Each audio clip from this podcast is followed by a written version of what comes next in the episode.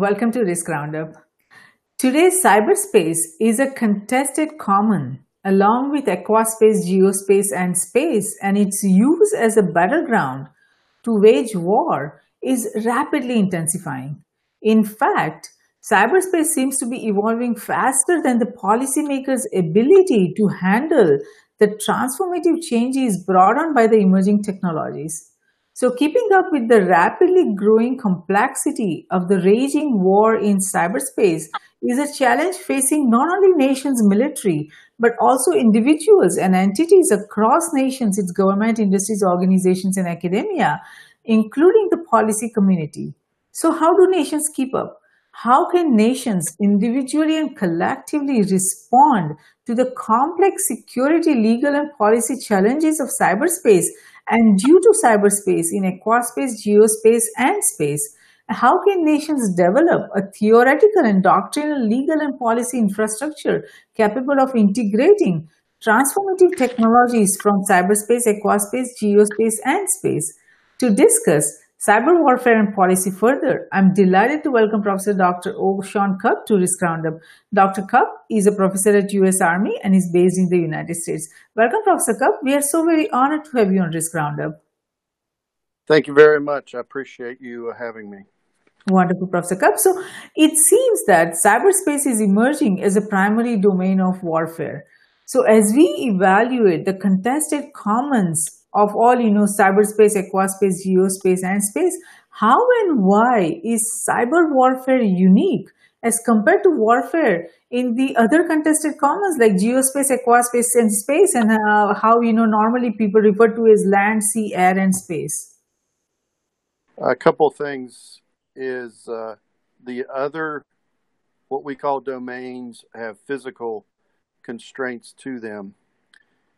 In cyberspace, we look at cyber has fixed as computers and IT systems, and then it has virtual, which is the internet, other other ways we can, can communicate, and it has cognitive space where humans think and act out where cyberspace can go, will go, can be used, how it can be used. So it crosses other aspects that the other four physical domains do not touch.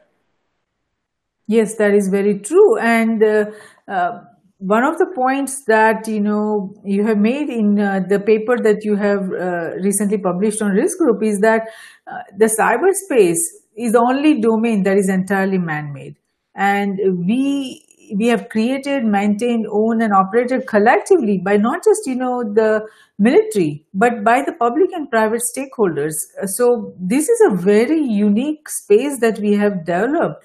And uh, it is not subject to any geopolitical or natural boundaries and uh, information.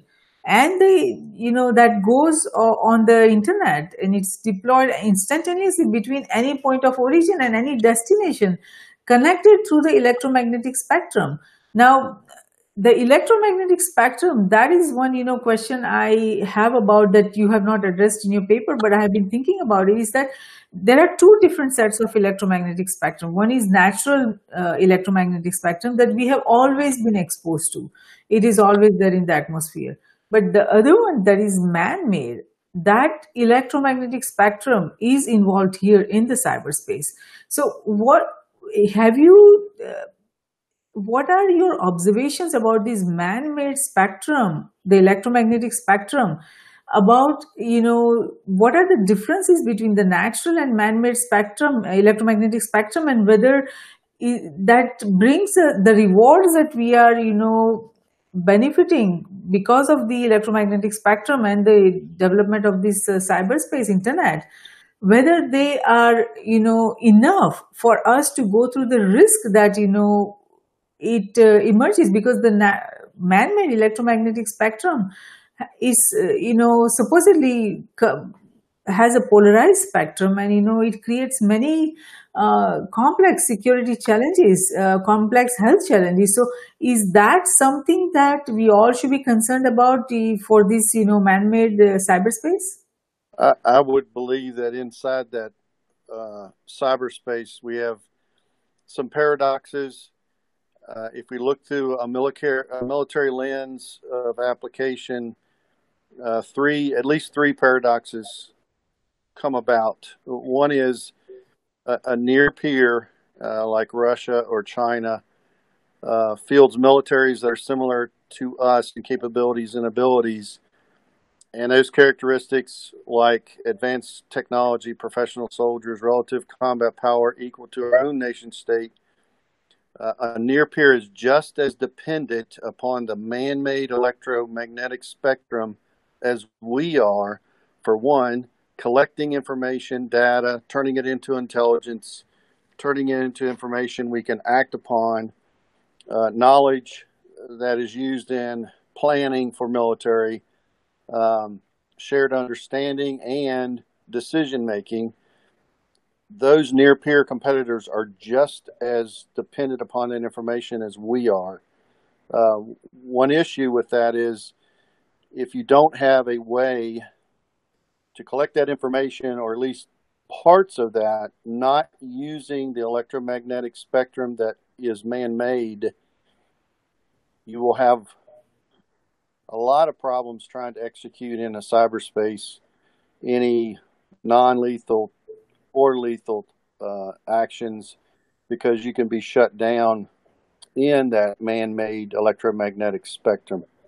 Yes. The second Yes, go ahead. the, the second paradox is because we're dependent on that, if you don't have backup systems, redundant systems that are analog, um, especially in the military, we have targeting systems that are electronic, which were based upon systems that we did mathematically through charts, what we would call charts and darts.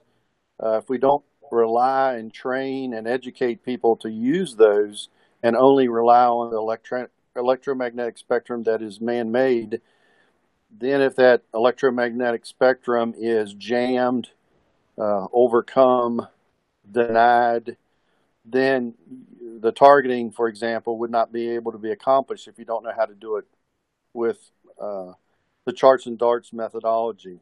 Another another paradox is that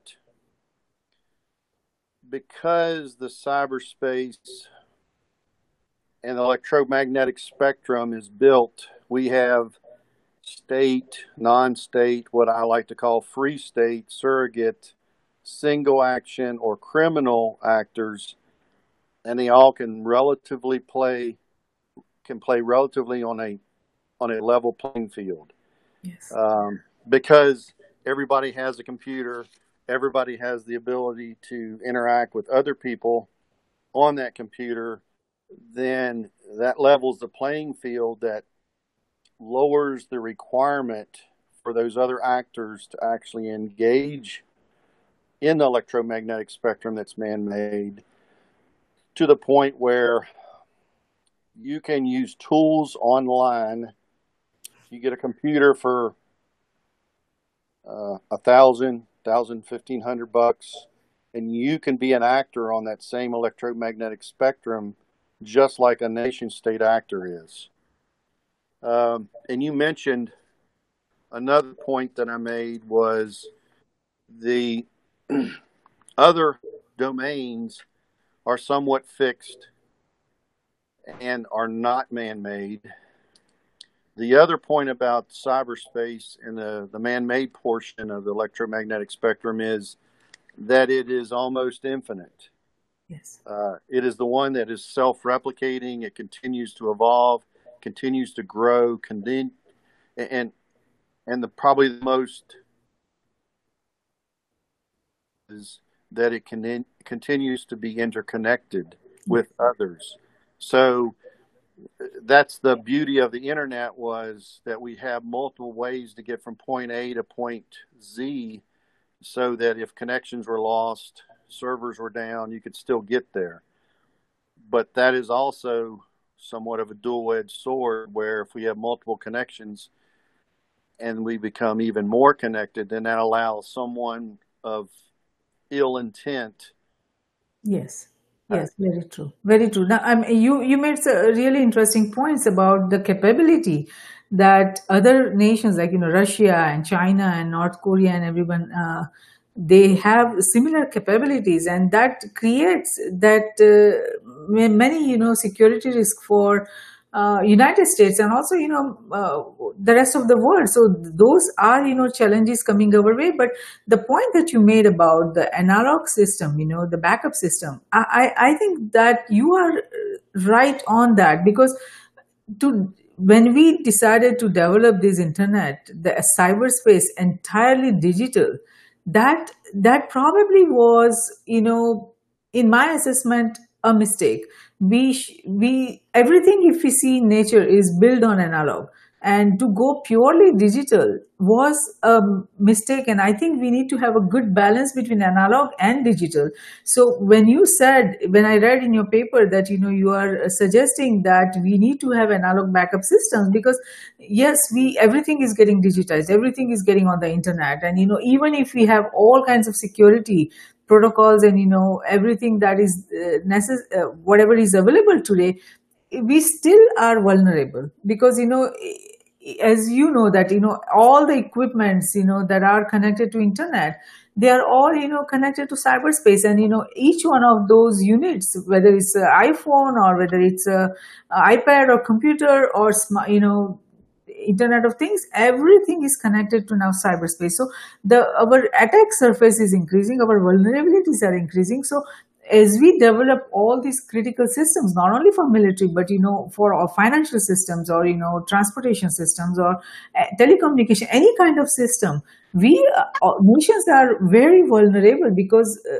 hackers or you know criminals or nation states uh, who wants to destroy other nation they can uh, easily you know go and uh, uh, destroy those systems. So we do need backups. So your point that you made about having analog backup systems is very welcoming because i i think that you know in spite of you know us developing all these cyber systems even if we go uh, and use blockchains and you know develop systems on that we still need backup systems so that in case we are under attack then we have something that we can rely on that we can quickly you know use those analog backup system.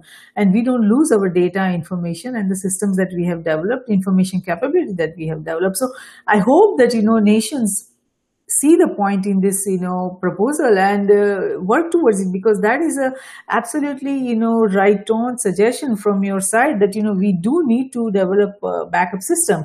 Now when we talk about cyberspace uh, it is not just that you know the warfare is happening only with military. Now the boundaries between you know nations military or you know the attacks happening on industries or governments or organizations academia or even individuals they are all blurring so attack. When do we know know that the attack that is happening is you know a warfare event that you know military needs to get involved? Because eh, attacks are happening every day you know. Their industries are targeted you know organizations are targeted individuals are targeted. So at what point nations military decides that okay this is an attack on our country and we do need to get involved now?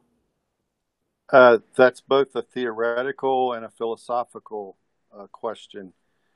From a theoretical point of view, I would suggest that um, the decision makers, those in charge, uh, already have some sort of measure that states if they make certain attacks known or done or or do certain attacks, and then it then the military is brought in.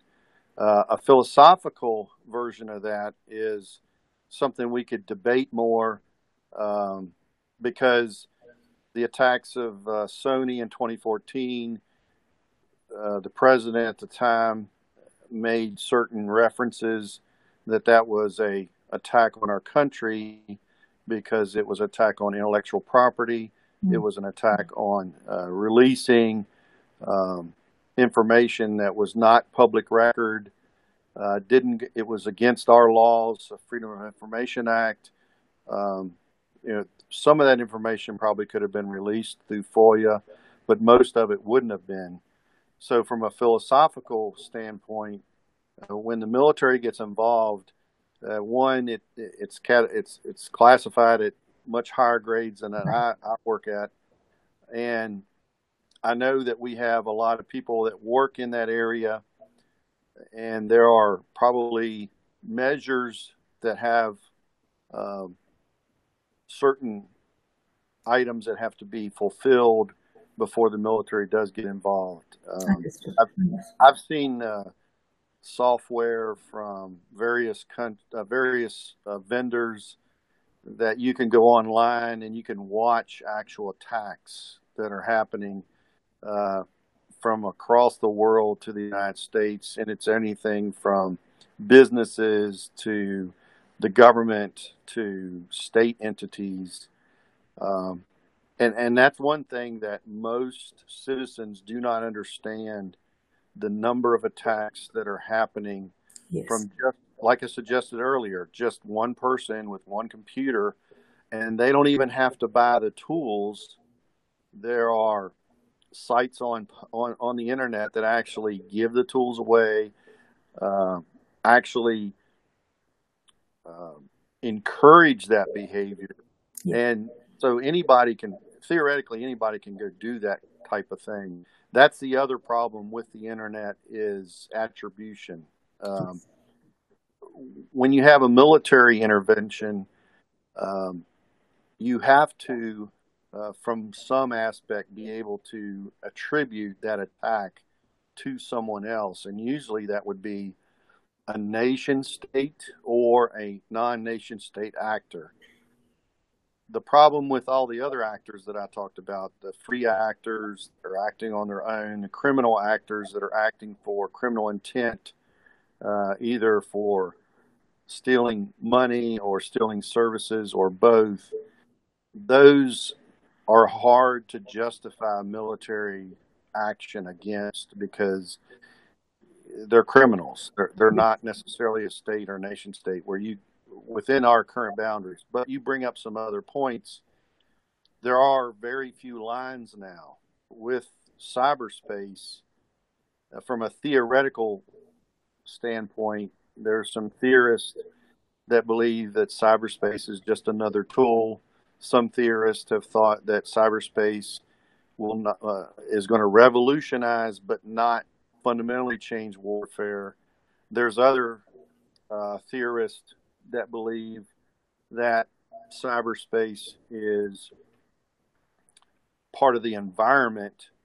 Um, I'm in a fourth area, which I'm still working on a an overall unified theory, at least for debate, so it would be published so people talk about it, that cyberspace will become the domain that we use because it will be the one domain that can control or at least influence all the other domains.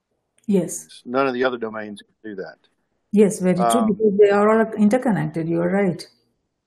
So I think that from a theoretical standpoint, as far as theory of cyberspace, um, eventually, I think we're going to acknowledge because of the interconnectivity, because of the way we have built our systems, that people are going to be, and there's examples already that people have been able to uh, hack into um, unmanned aerial systems. People have been able to hack into airplanes. Um, and eventually people will be able to hack into other systems that we we have now. One of the things you discussed earlier was the analog systems here locally. I live near Kansas City, and there's lots of uh, underground limestone caves that are commercial spaces that continuation of operations, files, records, electronic and analog are stored so that those businesses have something to fall back on. They rent space or buy space to do that. So businesses already do that. So I'm hoping that the federal government, state governments are doing the same thing so that we have something to fall back on if our systems are corrupted or corrupted beyond repair or corrupted to the point where we have to start over again. Um, but there are some areas where um, disasters have occurred where businesses have been able to start again based upon their analog systems that they or analog data, analog files that they had saved. So, is that a widespread practice among the businesses uh, to have an analog backup system? Usually, it is if they're at a certain level. Most, and when I talk level, uh, size, uh, depending on how many employees you have. But that is fundamentally something that's happening now across most of the world, but especially what I know about the United States is you have enough businesses here that have uh, headquarters in the center of the United States that are big enough to actually do that. They have to keep the records, and you have other segments of the uh, of of the uh, populace like lawyers, medical records that people do keep hard copies of. I mean, if you go to a doctor now uh, you may fill out a bunch of paper. Well, where does that all paper go to whenever you're a new patient at a doctor's office? If you're a new client at a lawyer's office, where does all that paper go? Because you're still filling out paper somewhere. Most places you go, it's not all digital. It's not all not all uh, iPad and filling out blanks. Even those are kept somewhere. Um, so that that is an analog solution that is in place. I'm not a public administration person, so I can't tell you what percentage or how much, but I know it does exist, and it's something that should be replicated across the government. And and I know uh, it is high on the business requirements.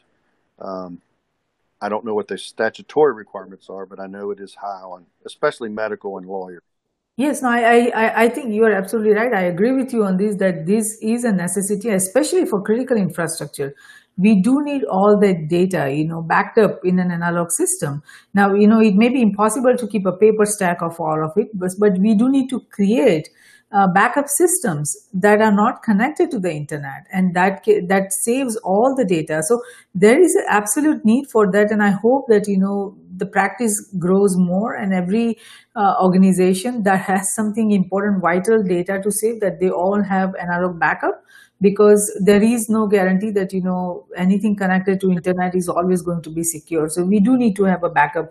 Now in your paper you make an interesting point that cyberspace is a military domain what exactly do you mean by that that it's a military domain well all the domains all, all the other domains that we have sea air land space are domains of operation uh, we've recognized over the last 15 to 20 years that cyberspace is a domain also.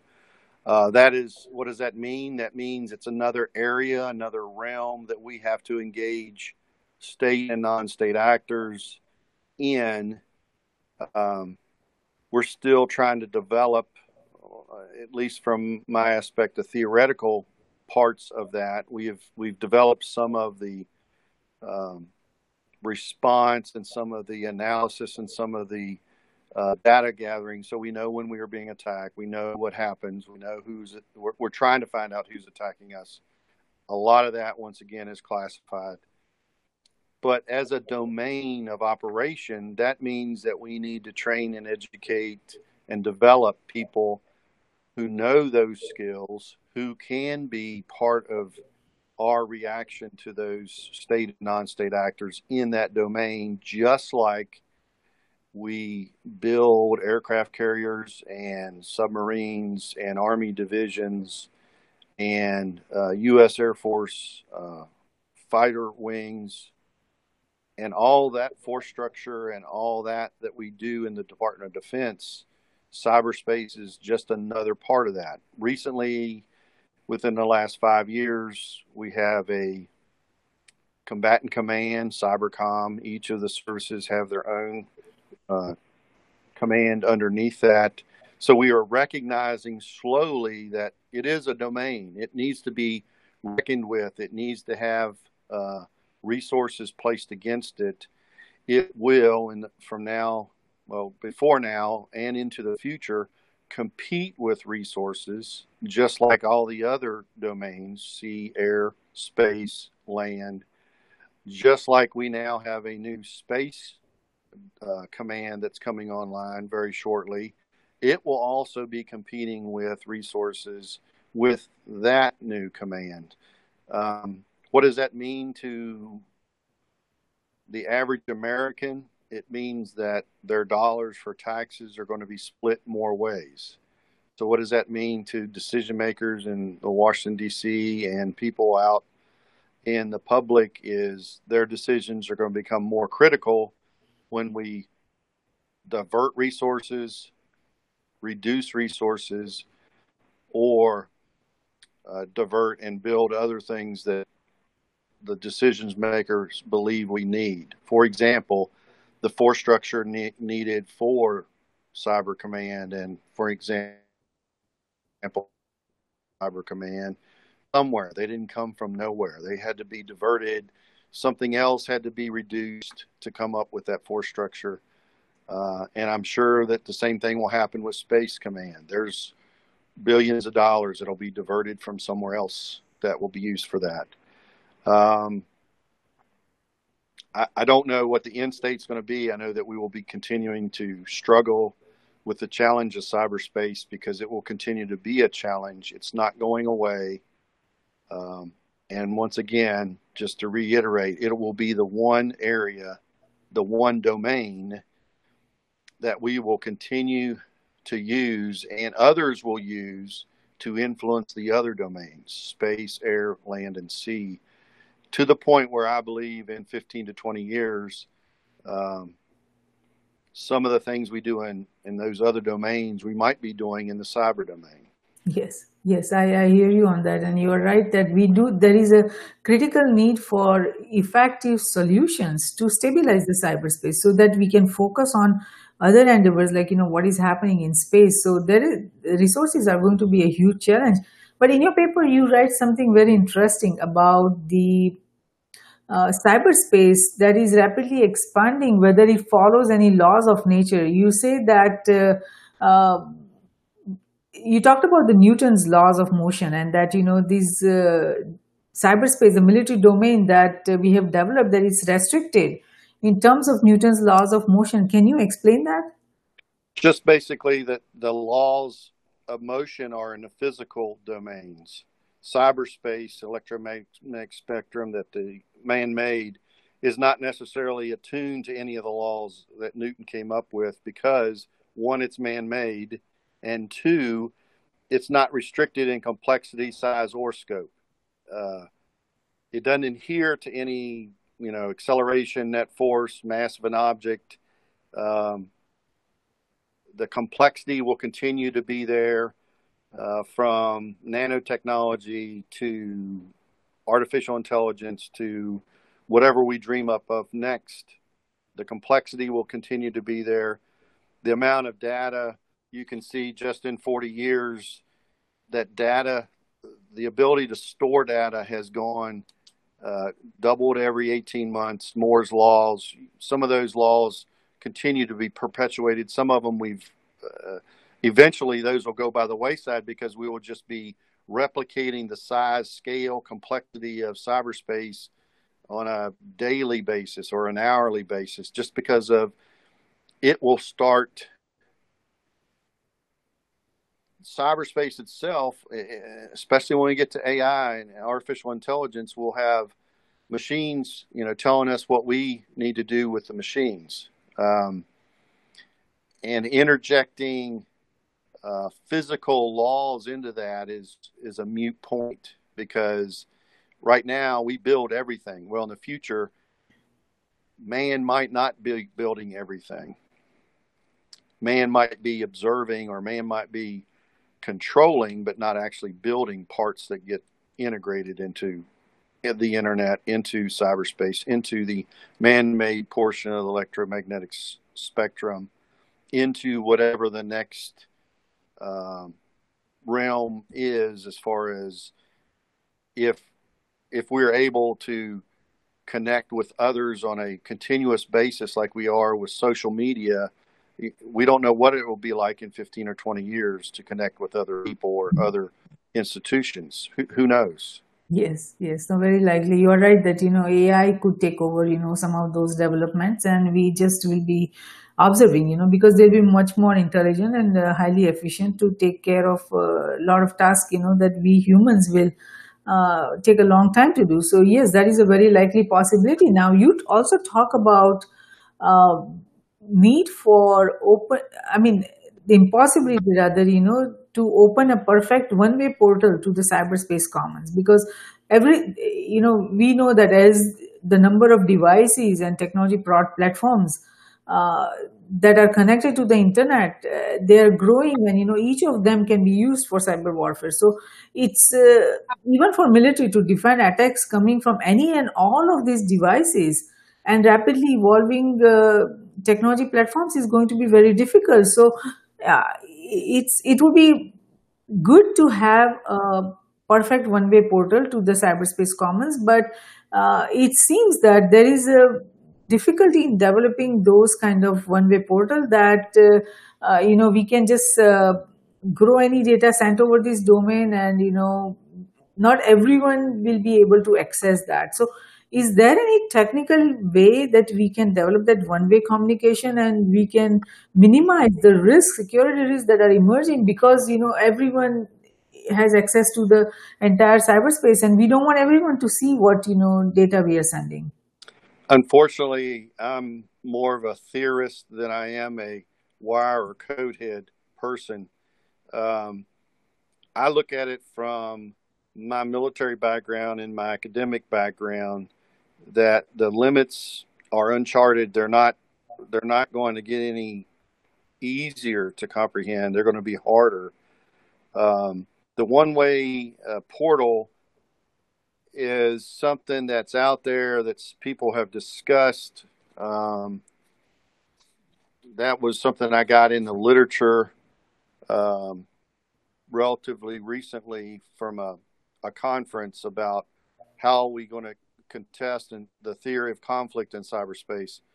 But I don't think that I don't think that we're there yet. That may that may be something that AI has to be involved with to actually get to that point.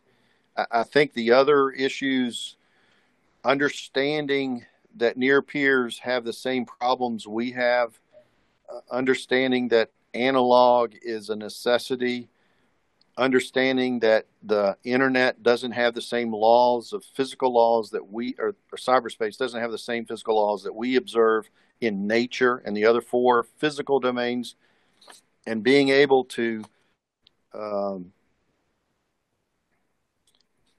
express both government and military planning. I, I don't think cyberspace is is a tool. It is a domain. We need to recognize it as a domain. It needs to be used, investigated, discussed, theorized as a domain. Um, because, like I said, I, I, I'm I'm of the mind that it, it will be the one domain that influences the other ones eventually. Um, we, never we never thought of warfare the last uh, 200 300 years the, the, same way as we did the 500 years previous to that. Yeah. and i think that warfare is going to continue to evolve at least in this domain on a geometric scale not not seen by us as humans uh, before. Yes Yes, but I, I agree with you that this is a domain. We are way past the point where cyberspace was just a tool, you know, and we were using it as a tool to connect with other, you know, social on social media or you know to other uh, organizations. We are way past that. Cyberspace has become a you know very much a domain that is in fact interconnecting and integrating, you know, all the other domains. So because of cyberspace now, you know, geospace, space and aquaspace, everything is connected. So it is a domain and we need to address it uh, from the perspective of a domain. So having said that, what policy suggestions you have, you recommend, because based on all the analysis that you have done, based on what you have observed, you know, uh, in your in your life's journey in your professional career based on that based on what challenges we see in cyberspace currently what policy suggestions you recommend that we need to start debating so that we can uh, implement those and we can develop those policies in a timely manner the first one goes back to what you talked about earlier with infrastructure. There's something called a SCADA, that's supervisory control and data acquisition. That is the systems that manually control street lights, sewer systems, water, flooding, um, on a town by town basis, most of those are connected previously to one computer. They were not connected to the internet. They were old. They had old code. They were not necessarily something that could be hacked. But recently, most of those systems have become commercialized to the point where they are connected to the internet. They can be controlled or hacked. Uh, regulatory, uh, at least from a standpoint of regulation, that is one area that we can't afford to have um, be interdicted because that also controls power. It also controls lots of other infrastructure requirements. I, think that is one of the biggest areas that we need to change the way we do business back to something that is not connected to the internet, that is protected, um, that doesn't need the, the, the glitzy new software updates every five years or every other year to do the work it's supposed to do control levees control uh, dams control streetlights control power plants septic plants water treatment plants uh, those don't necessarily have to have the newest version of software to do that. The other the other part um, that is not military related is our banking systems and our record systems that we've already talked about. Some of that is already being done.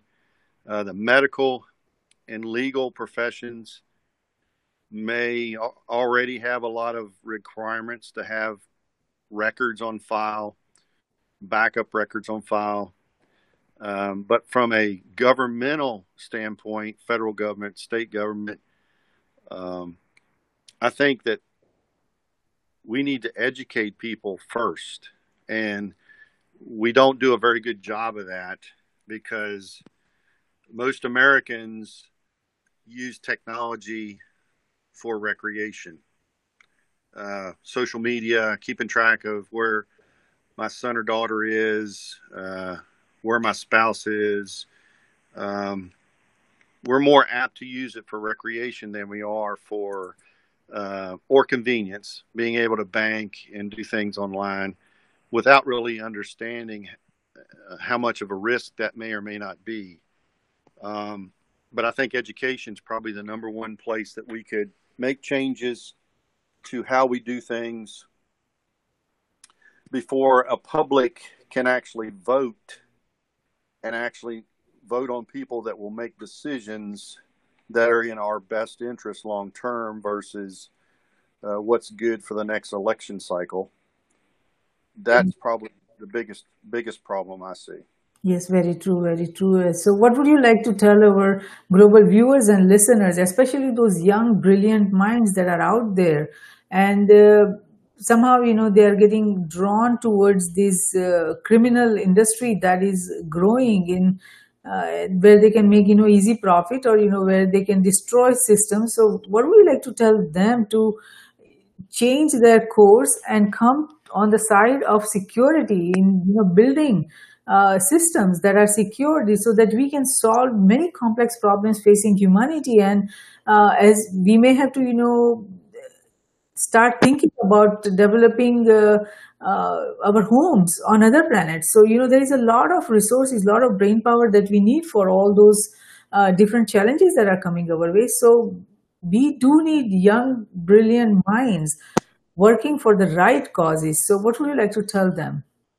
I would suggest that anybody that's uh, a young member of our society that is drawn to either coding or wire uh, wiring, uh, or just cyberspace, internet in in in general, uh, and sees the easy, quick money side of it. That the, the, it's hard to convince someone who's had this technology in their hands their entire lifetime, as opposed to someone like me who has not, who has grown up with most of the technology that we have now. Um, I don't know the right words to convince them to say, hey, uh, you need to go to school, you need to go to get a certification, you need to go, if you want to make money, you can make money in this field in the security aspects, you know, get a CS, CISSP certificate. That's something you can get working in the field. Uh, there's credentials to get in the field to get, and you don't necessarily have to have a four-year college degree. You don't necessarily have to have a master's degree or terminal degree. You can get in this field and do things for our country, for your nation, for your state, for your local community that involve uh, technical skills, that involve um, policy uh, requirements that need technical information.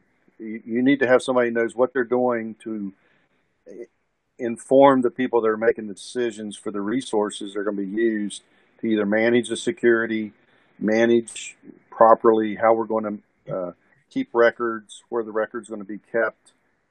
Um, but I, I think